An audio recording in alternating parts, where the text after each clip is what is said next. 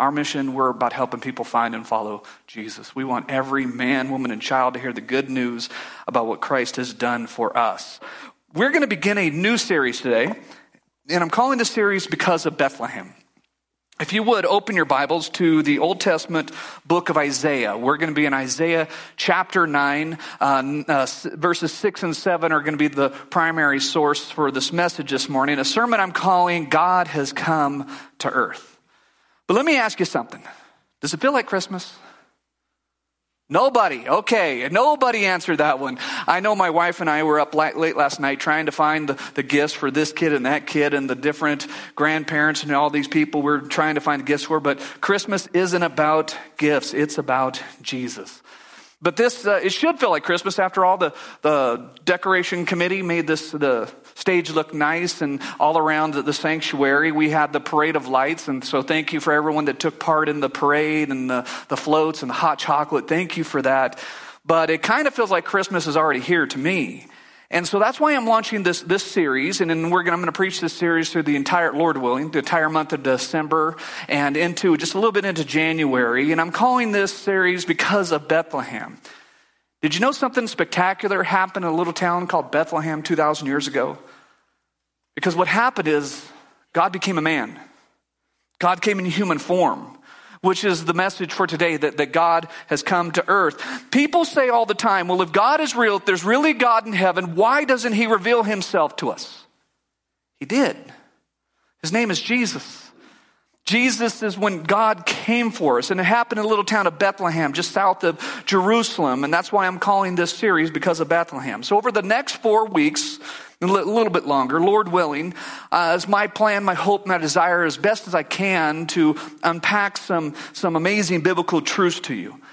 And so today we're going to be talking about how God has come to earth. Lord willing, next week, uh, message I'm calling Grace has come, Grace has appeared. On Christmas Day um, is going to be about how hope has arrived, and then one more uh, sermon after that about how a gift has been given. And each week, I, I, hope to share with you some biblical truth that maybe you didn't know, or maybe if you already did know what we're talking about, to remind us again, because this truth is so amazing. How can we not talk about it over and over and over again? So, with that, let's pick up our Bibles. Old Testament, book of Isaiah, chapter 9, beginning in verse 6.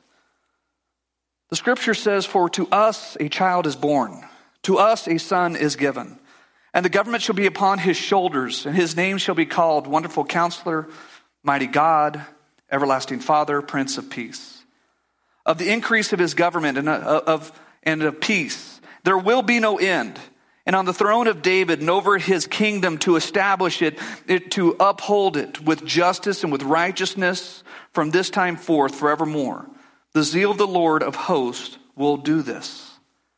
Here's my first point for us this morning. Point number one God came to earth. I've been accused of saying that too much in my preaching about how God has come. His name is Jesus. And the reason why I harp on this so much is because, you know, I grew up in America. I grew up celebrating Christmas. I grew up celebrating Easter, but I didn't understand the deity of Christ. I didn't understand it all. When, when the, the scales fell from my eyes, I mean, it was absolutely life changing. You know, this, this text in Isaiah, I, I knew we've used this, I've used this previously for Christmas, and so I went back and it was Christmas of 2020 that we spent four weeks looking at every one of those amazing, earth shattering titles that Isaiah says is this, this coming Savior. This God that created us, that, that created the image, and He created us in His, in His own image at the very perfect time He came for us. And I want you to consider that God came in an unexpected way. He came as a baby. He didn't come as a warrior. He didn't come as a mighty king, not with the pomp and flair and, and all the, the, the hoopla that we would think that if God's going to come, he's going to come, but he came as a baby. Why in the world did God come as a baby? The full manifold wisdom of why that is true, I can't wrap my brain around. I'm not a smart enough man, but he did come as a baby. I mean, think about all the different ways that God could manifest himself if he chose to, but yet he chose a baby. Why do we love babies so much? Because one, babies are awesome, but also because our Savior, he came as a baby. So the next time you look at a baby, it should remind us of Jesus and how he came for us.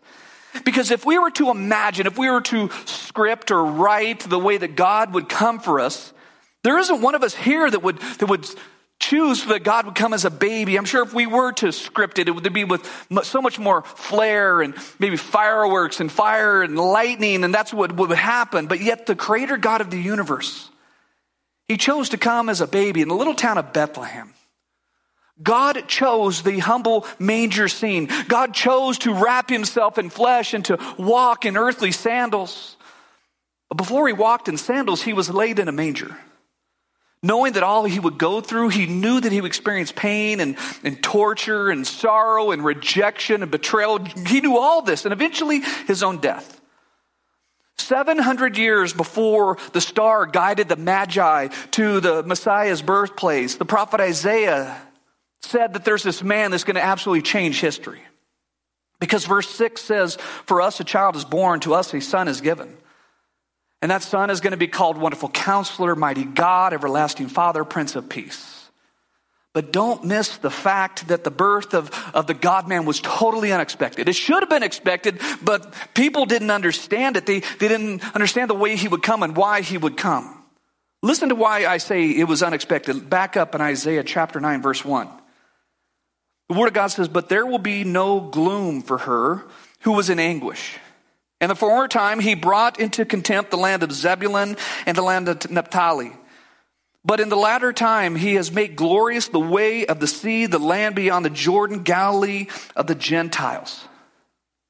So if you would have been alive during Isaiah's time when he penned those words, this chapter, you know, you got to consider also he's writing on inspiration of the Holy Spirit. That verses six and seven, Isaiah would be totally shocking to you. Okay, here's why. Because if God is going to do something huge, I would say him coming in the flesh is absolutely huge. We would think that it would be in the divine headquarters, you know, Jerusalem, the city of David, because that's where the temple is located.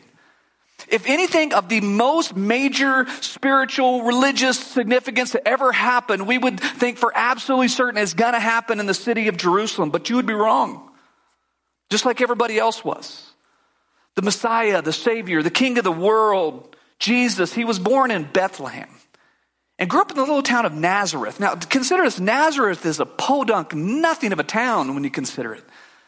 Theologians suggest that the town of Nazareth, probably when the time when Jesus was growing up, was a town of about 400. Can you think of a town of about 400? I think many of us can. And consider that there would be a young boy grow up in that town and say, I am the savior of the world. That'd be tough to believe, right? But the prophet Isaiah, he mentions the tribe of Zebulun and Naphtali here. They were uh, both tribes of Israel in the northern part, in the outskirts of Israel. There's 12 tribes of Israel, and Naphtali and Zebulun are two of them. But Isaiah goes on to say, But in the latter times he has made glorious the ways of the sea, the land beyond the Jordan, Galilee of the nations. Galilee of the nations, that is, it literally means Galilee of the Gentiles. It's talking about this multi ethnic region. And look what he says next in verse 2. The people who walked in darkness have seen a great light. Those who dwelt in the land of deep darkness, on them a light has shone. That phrase deep darkness, it could be literally translated the, the shadow of death. And maybe you haven't been going to church a long time, but if you have, or maybe you've just been to a number of funerals, you were familiar with that phrase, shadow of death, because King David spoke about walking through the valley of the shadow of death. But the people during Isaiah's time, they were living in the shadow, this death shadow. But yet Isaiah says that there's this, this grace of God, this light that's going to shine because the light is shown upon him. Isaiah is prophesying about the coming Savior, how he is the light. That's what Isaiah is trying to tell us. Listen to how the apostle Paul explains it in the New Testament. Then 2 Corinthians chapter 4, verse 4 and 6. The word of God says, In their case, the God of this world has blinded the minds of the unbelievers to keep them from seeing the light of the gospel, the glory of Christ, who is the image of God. So very clearly there, Paul is saying that, that Jesus is the, is the image of God. He is the glory of God. He is the light of the gospel in verse 6. For God who has said, let the light shine out of darkness has shown in their hearts to give the light of the knowledge of the glory of God in the face of Jesus Christ. I want you to know that Satan is keeping people from seeing, is keeping people in the shadow of death. His goal is to keep unbelievers from seeing the light of the gospel, the glory of Christ, because there is the spiritual light. The spiritual light that shines, it's the gospel, the light of the glory of Christ. You see, I want everybody to know that if you are to be saved, you must see this light by faith. That's how you get saved.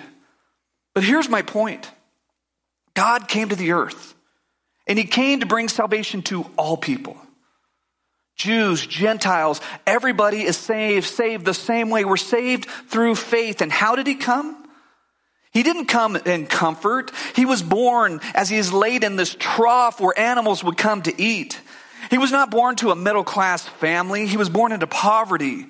He wasn't born with heads of state around his the bedside. No, there was there was the first to hear the news were the shepherds. And if you don't know this, you should know this, but shepherds were the outcasts in that society. They were the ones that were, that were considered unclean and not allowed to go into the temple. So if you've ever felt, felt like an outcast, you're in good company because the very first to hear the news of the coming Savior were the outcasts. And they came and they worshiped the baby Jesus as God. And Jesus was not born and raised in a big city like Jerusalem, like we would expect, no, in the small rural town in Galilee. That's where God did the unimaginable. That, that, that he did what the world couldn't understand and the way he came because in the midst of obscurity lay the most influential man that history would ever see. In the humble manger trough, there lay the God man. And around that cradle, that, that manger was the glory, and very few knew it, and hardly anybody could understand it. And it's still difficult for me to wrap my, my head around all these years later, but it's true that God would come that he would leave heaven, that place of perfection that we all dream about and we daydream about what's going to be like when we finally get there. Well, he left there to come to this place for us. Here's my second point for us this morning. Point number two God became a man. I say God became a man, and that's true, but first he became a baby. Because Isaiah says, For to us a child is born, to us a son is given. I want to notice that, that Isaiah didn't say that a son is created. That's not what he said. He didn't say that because Jesus is not a created being. He is God, the second person, the Holy Trinity, the Son of God, the God man. So he has dual natures, both divine and human at the same time. So many of the cults will try to teach you that, that Jesus is the Son of God, created by God the Father. And they'll go on to say that, that, uh, Jesus, the Son of God, he's the Son of God like an earthly father has an earthly son. No. That's, that's, not, that's not true. That is utter heresy. There's nothing true under the, there's nothing new under the sun, like Solomon says, because that heresy goes all the way back to a man by the name of Arius who taught that during the third and fourth century. And then that teaching was condemned as utter heresy by the Council of Nicaea in 352 AD. Listen to what Isaiah says earlier in chapter 7, verse 14. He says, Therefore, the Lord himself will give you a sign. If you're thinking, I need a sign, I need a sign to know that God is real, that God has come. What's going to be the sign? Well, Isaiah tells us Behold, the virgin shall conceive and bear a son, and shall call his name Emmanuel. I just love how Isaiah says seven centuries before Jesus would come, hey, you want a sign? Look for the pregnant virgin. That sounds like that's, that's an oxymoron right there. A pregnant virgin, that doesn't make sense. That's the sign. The baby inside the pregnant virgin shall be Emmanuel. The name Emmanuel means God with us. You need a sign that, that Jesus is divine. Look no further than the virgin birth. You see, Jesus was conceived by the Holy Spirit, born of a virgin, and was adopted by his earthly father, Joseph. You see, the virgin birth, that's one of the things that Christians sometimes just kind of gloss over. We just skip over that because we don't really understand that or we don't want to make a big deal of that. But that is a huge deal. That is a critical component of the Christian faith because if Jesus was not born of a virgin, that means he has an earthly father. And if Jesus has an earthly father, that means he has a sin nature like you and I. And if he has a sin nature like you and I, that disqualifies him from being the perfect substitute on the cross because he would not have died sinless. But fortunately for us, Jesus was born of a virgin. He did die sinless. You see, if you give on the virgin birth, if you cave in, all of Christianity comes crumbling down like a deck of cards. Because if Jesus was not conceived in the, whole, in the, by the Holy Spirit in the womb of Mary, then his biological father was Joseph, and he was a sinner. And if he's a sinner, he's just like you and I, and he would not atone for my sins or your sins. But the fact that he was supernaturally conceived in Mary's womb by the Holy Spirit, that means he is fully God. But yet he's also fully man. And that is so important because Jesus was not God because he's virgin born. He's virgin born because he is God. Larry King, famous TV radio uh, host, uh, interviewer, was once asked if he could interview anybody ever in the history of time, who would he choose to interview?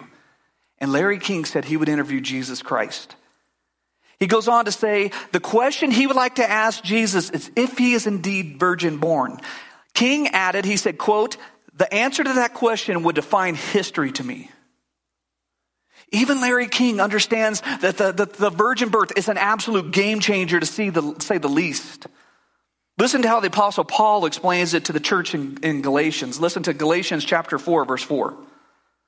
It says, But when the fullness of time had come, God sent forth his son, born of a woman, born under the law, to redeem those who were under the law, so that we might receive adoptions as sons.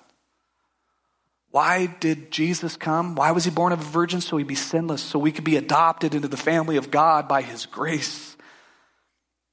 Paul Harvey, famous another TV, excuse me, radio host from way, way back when, he tells a story of a family that had a, a very a tradition on Christmas Eve. And tradition goes that the mother would gather the children and she would go to the church for the Christmas Eve service. I kind of picture it like the one we're going to have here in a few days. And, and the, the, mother and the children would go, but the father would stay home. You know, he grew up in church as a, as a young boy, but didn't believe all that God becoming a man stuff that we celebrate at Christmas time. And so he would allow his family to go and he would stay home and sit in a chair and read the paper. So there came the time the family left, the mother and children, they left for church, and the father sat down in his chair, pulled out the paper, and began to read the paper in front of a big roaring fire. And about that time, he hears this tapping at the window. There's a tap in the window and he gets up to see what's going on. And there's a bird that's continuing to fly into the window because it's, it's snowy and cold. And this bird's trying to get out of the cold and get into the warmth of the house. And, house, and this father had compassion on the bird.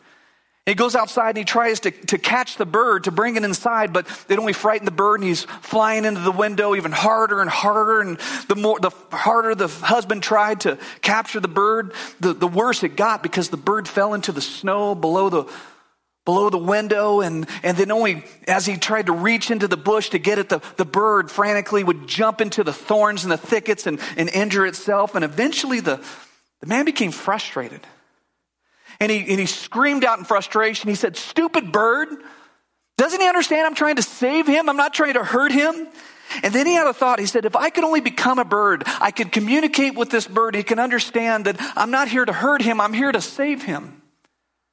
The story goes about that time he heard the church bells ring as it did on the hour. And the man realized what, he, what it was doing, that God had come for him. Instead, the man fell into the snow and he began to, to cry out. And he, he said, If only I've known, if only I've known. He recognized what God had done for him because an attempt for him to rescue this bird, he realized what, that God had done for all of mankind that Jesus came to the earth with one purpose to die for the sins of the world, to redeem us back from the captivity of sin. You see, the awesomeness and the grandness of Christianity really hinges on three major events the cradle, the cross, and the empty tomb. And at this time of year, it's so easy for us to, to focus, to, to really centralize on, on the baby, the sweet little tender baby, and pause at the manger scene and everything that was happening there. Because at Christmas, it's so easy to remember the cradle, but then forget about the cross, forget about the empty tomb. But I don't want you to lose sight of the big picture the God man, he was born to die. He was born to die so that you and I, we might live. You see, Jesus was born and died, and three days later, he came back from the grave so that we could have eternal life. And that's why Isaiah says to us, a son is given. You see, God gave the greatest gift that will ever be given. That was the gift of his son. Pastor Greg Laurie of Harvest Christian Fellowship, if you listen to radio much, I'm sure you've heard him. But years ago, he lost his own son in a fatal motorcycle crash. Greg Laurie says this, he says, quote, I personally know the pain of losing a child. And I think for a parent, there is no greater pain than this. God knows all about this. That he knows what it's like to lose a child. We talk about the sacrifice of Jesus, and justly so as he came to the earth, laid aside his privileges of deity, and involuntarily went to the cross and died for the sins of the world. But let's, let us not forget the sacrifice of the Father who watched his Son enter the world. You see, the Father, he watched as the Son entered the world knowing the scourging that would come at the hands of evil men. He, he knew about the cross of Calvary where his Son would be crucified. He knew all of this and yet he still allowed the son to go. As a father, I love my kids. I can't honestly say I'd allow them to die for anybody or even be harmed for anybody. I wouldn't do that. And, and sinners that would reject the gift, the Father knew that, that sinners would reject this gift. He knew that they would literally spit in the face of his son before they murdered him. And yet he still allowed his son to go. I wouldn't allow my children to do that for anybody. But aren't we so glad that the, the God the Father has an unimaginable level of love for lost sinners like us? He, in fact, gave the greatest gift would ever be given the gift of his one and only Son.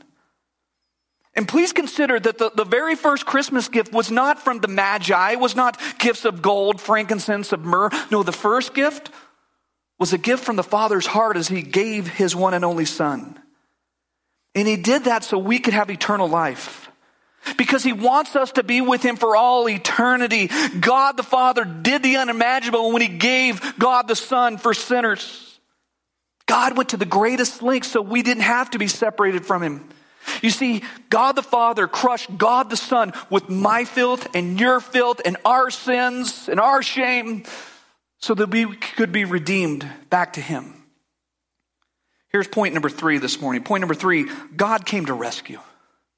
Have you ever considered that? God came on a rescue mission. Why did Jesus come? To rescue us from our sins. Look in Isaiah chapter 6, uh, excuse me, chapter 9, verse 6, the second half.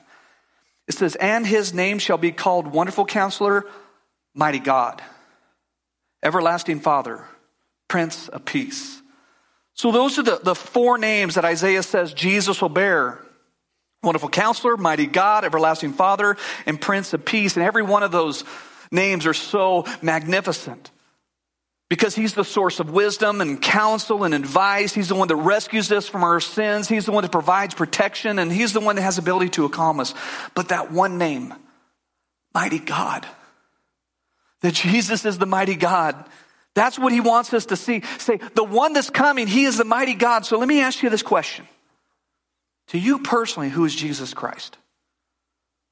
Doesn't matter what anybody else says. What do you say? Who do you say Jesus is? Because there's a lot of people have a lot of answers to that question. Some of them right, most of them wrong. People say things like, well, Jesus was a good man. Jesus was a miracle worker. He was a moral teacher. He was a Jewish rabbi. He was a social and political revolutionary. Maybe even people say he was a prophet. But some people say, no, Christ was delusional that he wasn't who he said he is. Or maybe your, your answer lines up more with Peter, what Peter said when he said that he is the Christ, the Son of the living God. Great Christian theologian C.S. Lewis about, said about this. Lewis said, quote, a man who was merely a man and said the sort of things that Jesus said would not have been a great moral teacher. He would either be a lunatic on a level with a man who says he's a poached egg, or else he would be the devil of hell. You must make, for, make your, your choice. Either this man was and is the Son of God, or else a madman or something worse. You can shut him up for a fool, you can spit in his face, kill him as a demon, or you can fall on your knees and call him Lord and God. But let us not come with any patronizing nonsense of him being a great human teacher. He has not left that open to us, nor did he intend to. It was Lewis that said that Jesus is either liar, lunatic, or Lord. That's what Lewis said. Those are your three options. Others have said there's five options. I'm going to go through those real quick. because some said that Jesus is legend. That he didn't really exist. He was just a fairy tale. He never walked the earth, but history doesn't allow that for an option. There is overwhelming evidence there was a man, his name was Jesus, and he lived and ministered in Israel 2,000 years ago. And history says that he was murdered on a cross because he threatened the powers that be, and he also claimed to be God. So the, the idea that Jesus didn't exact, exist isn't a possibility. Or option number two, he was just a good man. That he was just a man, just a good man, no supernatural powers, but there were, there were historians during Jesus' day that were not Christians, Jewish historians that wrote and captured what, what Jesus said and did that he rose from the grave. So, so if to follow the, the, the idea that he, is he rose from the grave, that he was something more than just a good man, or some say he was a liar. He intentionally deceived his followers and pulled off the greatest hoax in the history of time. But I would say that the 10 of his 11 living disciples, they gave their life in the most horrific ways imaginable. I mean, maybe one man would give his life for a lie, possibly two, but there's no way that 10 guys would allow themselves to be brutally murdered for a lie. Option number four, that he's a lunatic, like Lewis said. That he's insane, he's delusional, he's a total nutcase. There was a theologian by the name of Peter Kreeft. He said about this quote, Jesus has in abundance precisely those three qualities which liars, lunatics most conspicuously lack. One, his practical wisdom. His ability to read human hearts, that's one. Two, his deep and winning love, his compassionate compassion.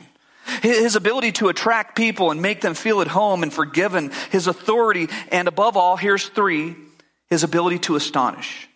His unpredictability, his creativity. Liars and lunatics are dull and predictable. No one who knows the Gospels and human beings can seriously entertain the possibility that Jesus was a liar, a lunatic, a bad man. And here's option number five. This is the correct option that Jesus is Lord, that he is exactly who he said he is. You know, Jesus said he was Lord, that he's God come in the flesh, and then he backed up this claim with the resurrection. That Jesus knew about the cross. He would go to the cross and he said all along the ways, three days later, I will rise from the grave. And he did it. I want you to know there's three things that makes Christianity utterly unique from all other faiths. One, Jesus is the only, only one that claimed to be God. No major world religious leader or founder made the claim uh, to be God. Buddha didn't say it. Muhammad never said that. Joseph Smith never said that. But Jesus did. Christianity either rises or falls on the deity of Christ. Here's the second thing that makes Christianity unique. Only Jesus Christ rose from the dead after dying from his followers. No religious leader claimed that he would conquer death. There's some that said they were going to, but none ever did. There was a lady by the name of Jemima Wilkinson. She is a lady that was born during the last part of the 18th century in Cumberland, Rhode Island. She was raised as a Quaker by her children, early, uh, by, by her parents early in life. But when she was 18, she contracted typhoid fever and she, she nearly died. When she recovered from the fever, she said she had gone to heaven and come back, and she said now that she was the very embodiment of Jesus Christ. She, uh, she promoted a very strict form of religion that was to hold to the Ten Commandments of sorts and then also total abstinence from sex. She told her followers that she's no longer Jemima Wilkinson, but she said her name was Public Universal Friend. She also said she's no longer male or female, she didn't have a gender. We think that's a new concept today, but there's nothing new under the sun. She told her followers that she was going to die, but upon her death, that she wasn't to be buried because she said three days later she would come back from the grave. Well, guess what happened? On July 1st, 1819, she did die. And her followers did exactly as, they, as she instructed. They laid her on a bed. Four days later, she was still dead. And so they went ahead and buried her. You can go see her grave. It's in Yates County, New York. Jesus Christ is the only one to conquer the grave. And here's the third thing that makes Christianity utterly unique that only Christianity offers salvation by grace and not by works. You see, religion tells you how to please God, how to win His favor, but Christianity says you can't please God.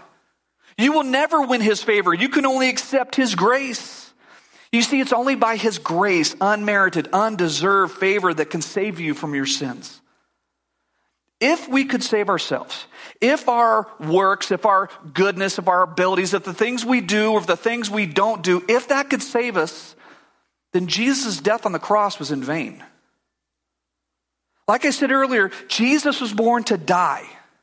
He was born to die just so we might live. Jesus sent excuse me, Jesus was sent on a rescue mission by the Father to rescue us from our sins.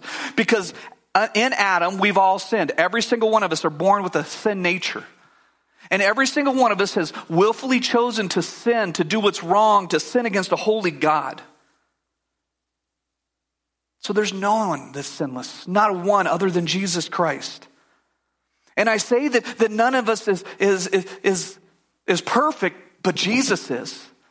He's the only one that's perfect. He's the only one that is, that is sin, sinless enough to pay for our price of our sin on that cross. I also want to add in, there is no one so perfect that they need not be saved, but also there is no one so sinless, uh, sinless that they need not to be saved. But here comes Jesus. He's perfect in every way, and he came on this divine rescue mission to die for imperfect people. That's you and that's me. Centuries ago, there was a Roman poet that was laid down some guidelines and rules for all these, these Roman um, writers, these, um, that would write these, these tragedies of the day. And he was very critical of anybody that would, that would lay down a tragedy and bring in the supernatural to solve some plot that they had come up with. He said, quote, do not bring God onto the stage unless the problem is one that deserves a God to solve it. There is a problem that God had to solve. And that is the problem of sin that we are all sinful and we are all tragically separated from God because of our sin. That's why God stepped into the stage of history to solve the biggest problem, the most real problem, uh, that is man being separated from God because of our sin. And how did he solve it? By sending his son to come and die for our sins. Christmas is where we celebrate God coming, but please don't forget Good Friday when God died for all mankind read in Romans chapter 5, verse 8. It says, But God shows his love for us that while we're still sinners, Christ died for us. And then we celebrate Easter. That's the day when God rose from the grave. He resurrected, defeating sin and death. Did you know that the, the mighty God who left heaven came to earth, who became the God man who rescues us from our sin? Do you know him? Because that's the reason of Christmas, of his coming. If you don't know him today, I'd encourage you to come to know him. Been said that we're only a prayer away from God. There must come this moment where you recognize your sinfulness. You turn from your sin and you turn to God in faith and you call on Him. The Bible says, whoever calls in the name of the Lord, they will be saved. It's not us being good people because we're not. It's about our faith in Christ. That there must come this moment where you recognize your sinfulness and you cry out to Him. For most, it's with a prayer. To say, Dear God, I'm a sinner. And the only way I can be saved is by you. Save me. I give you my life. I pray this in the precious name of Christ. Amen.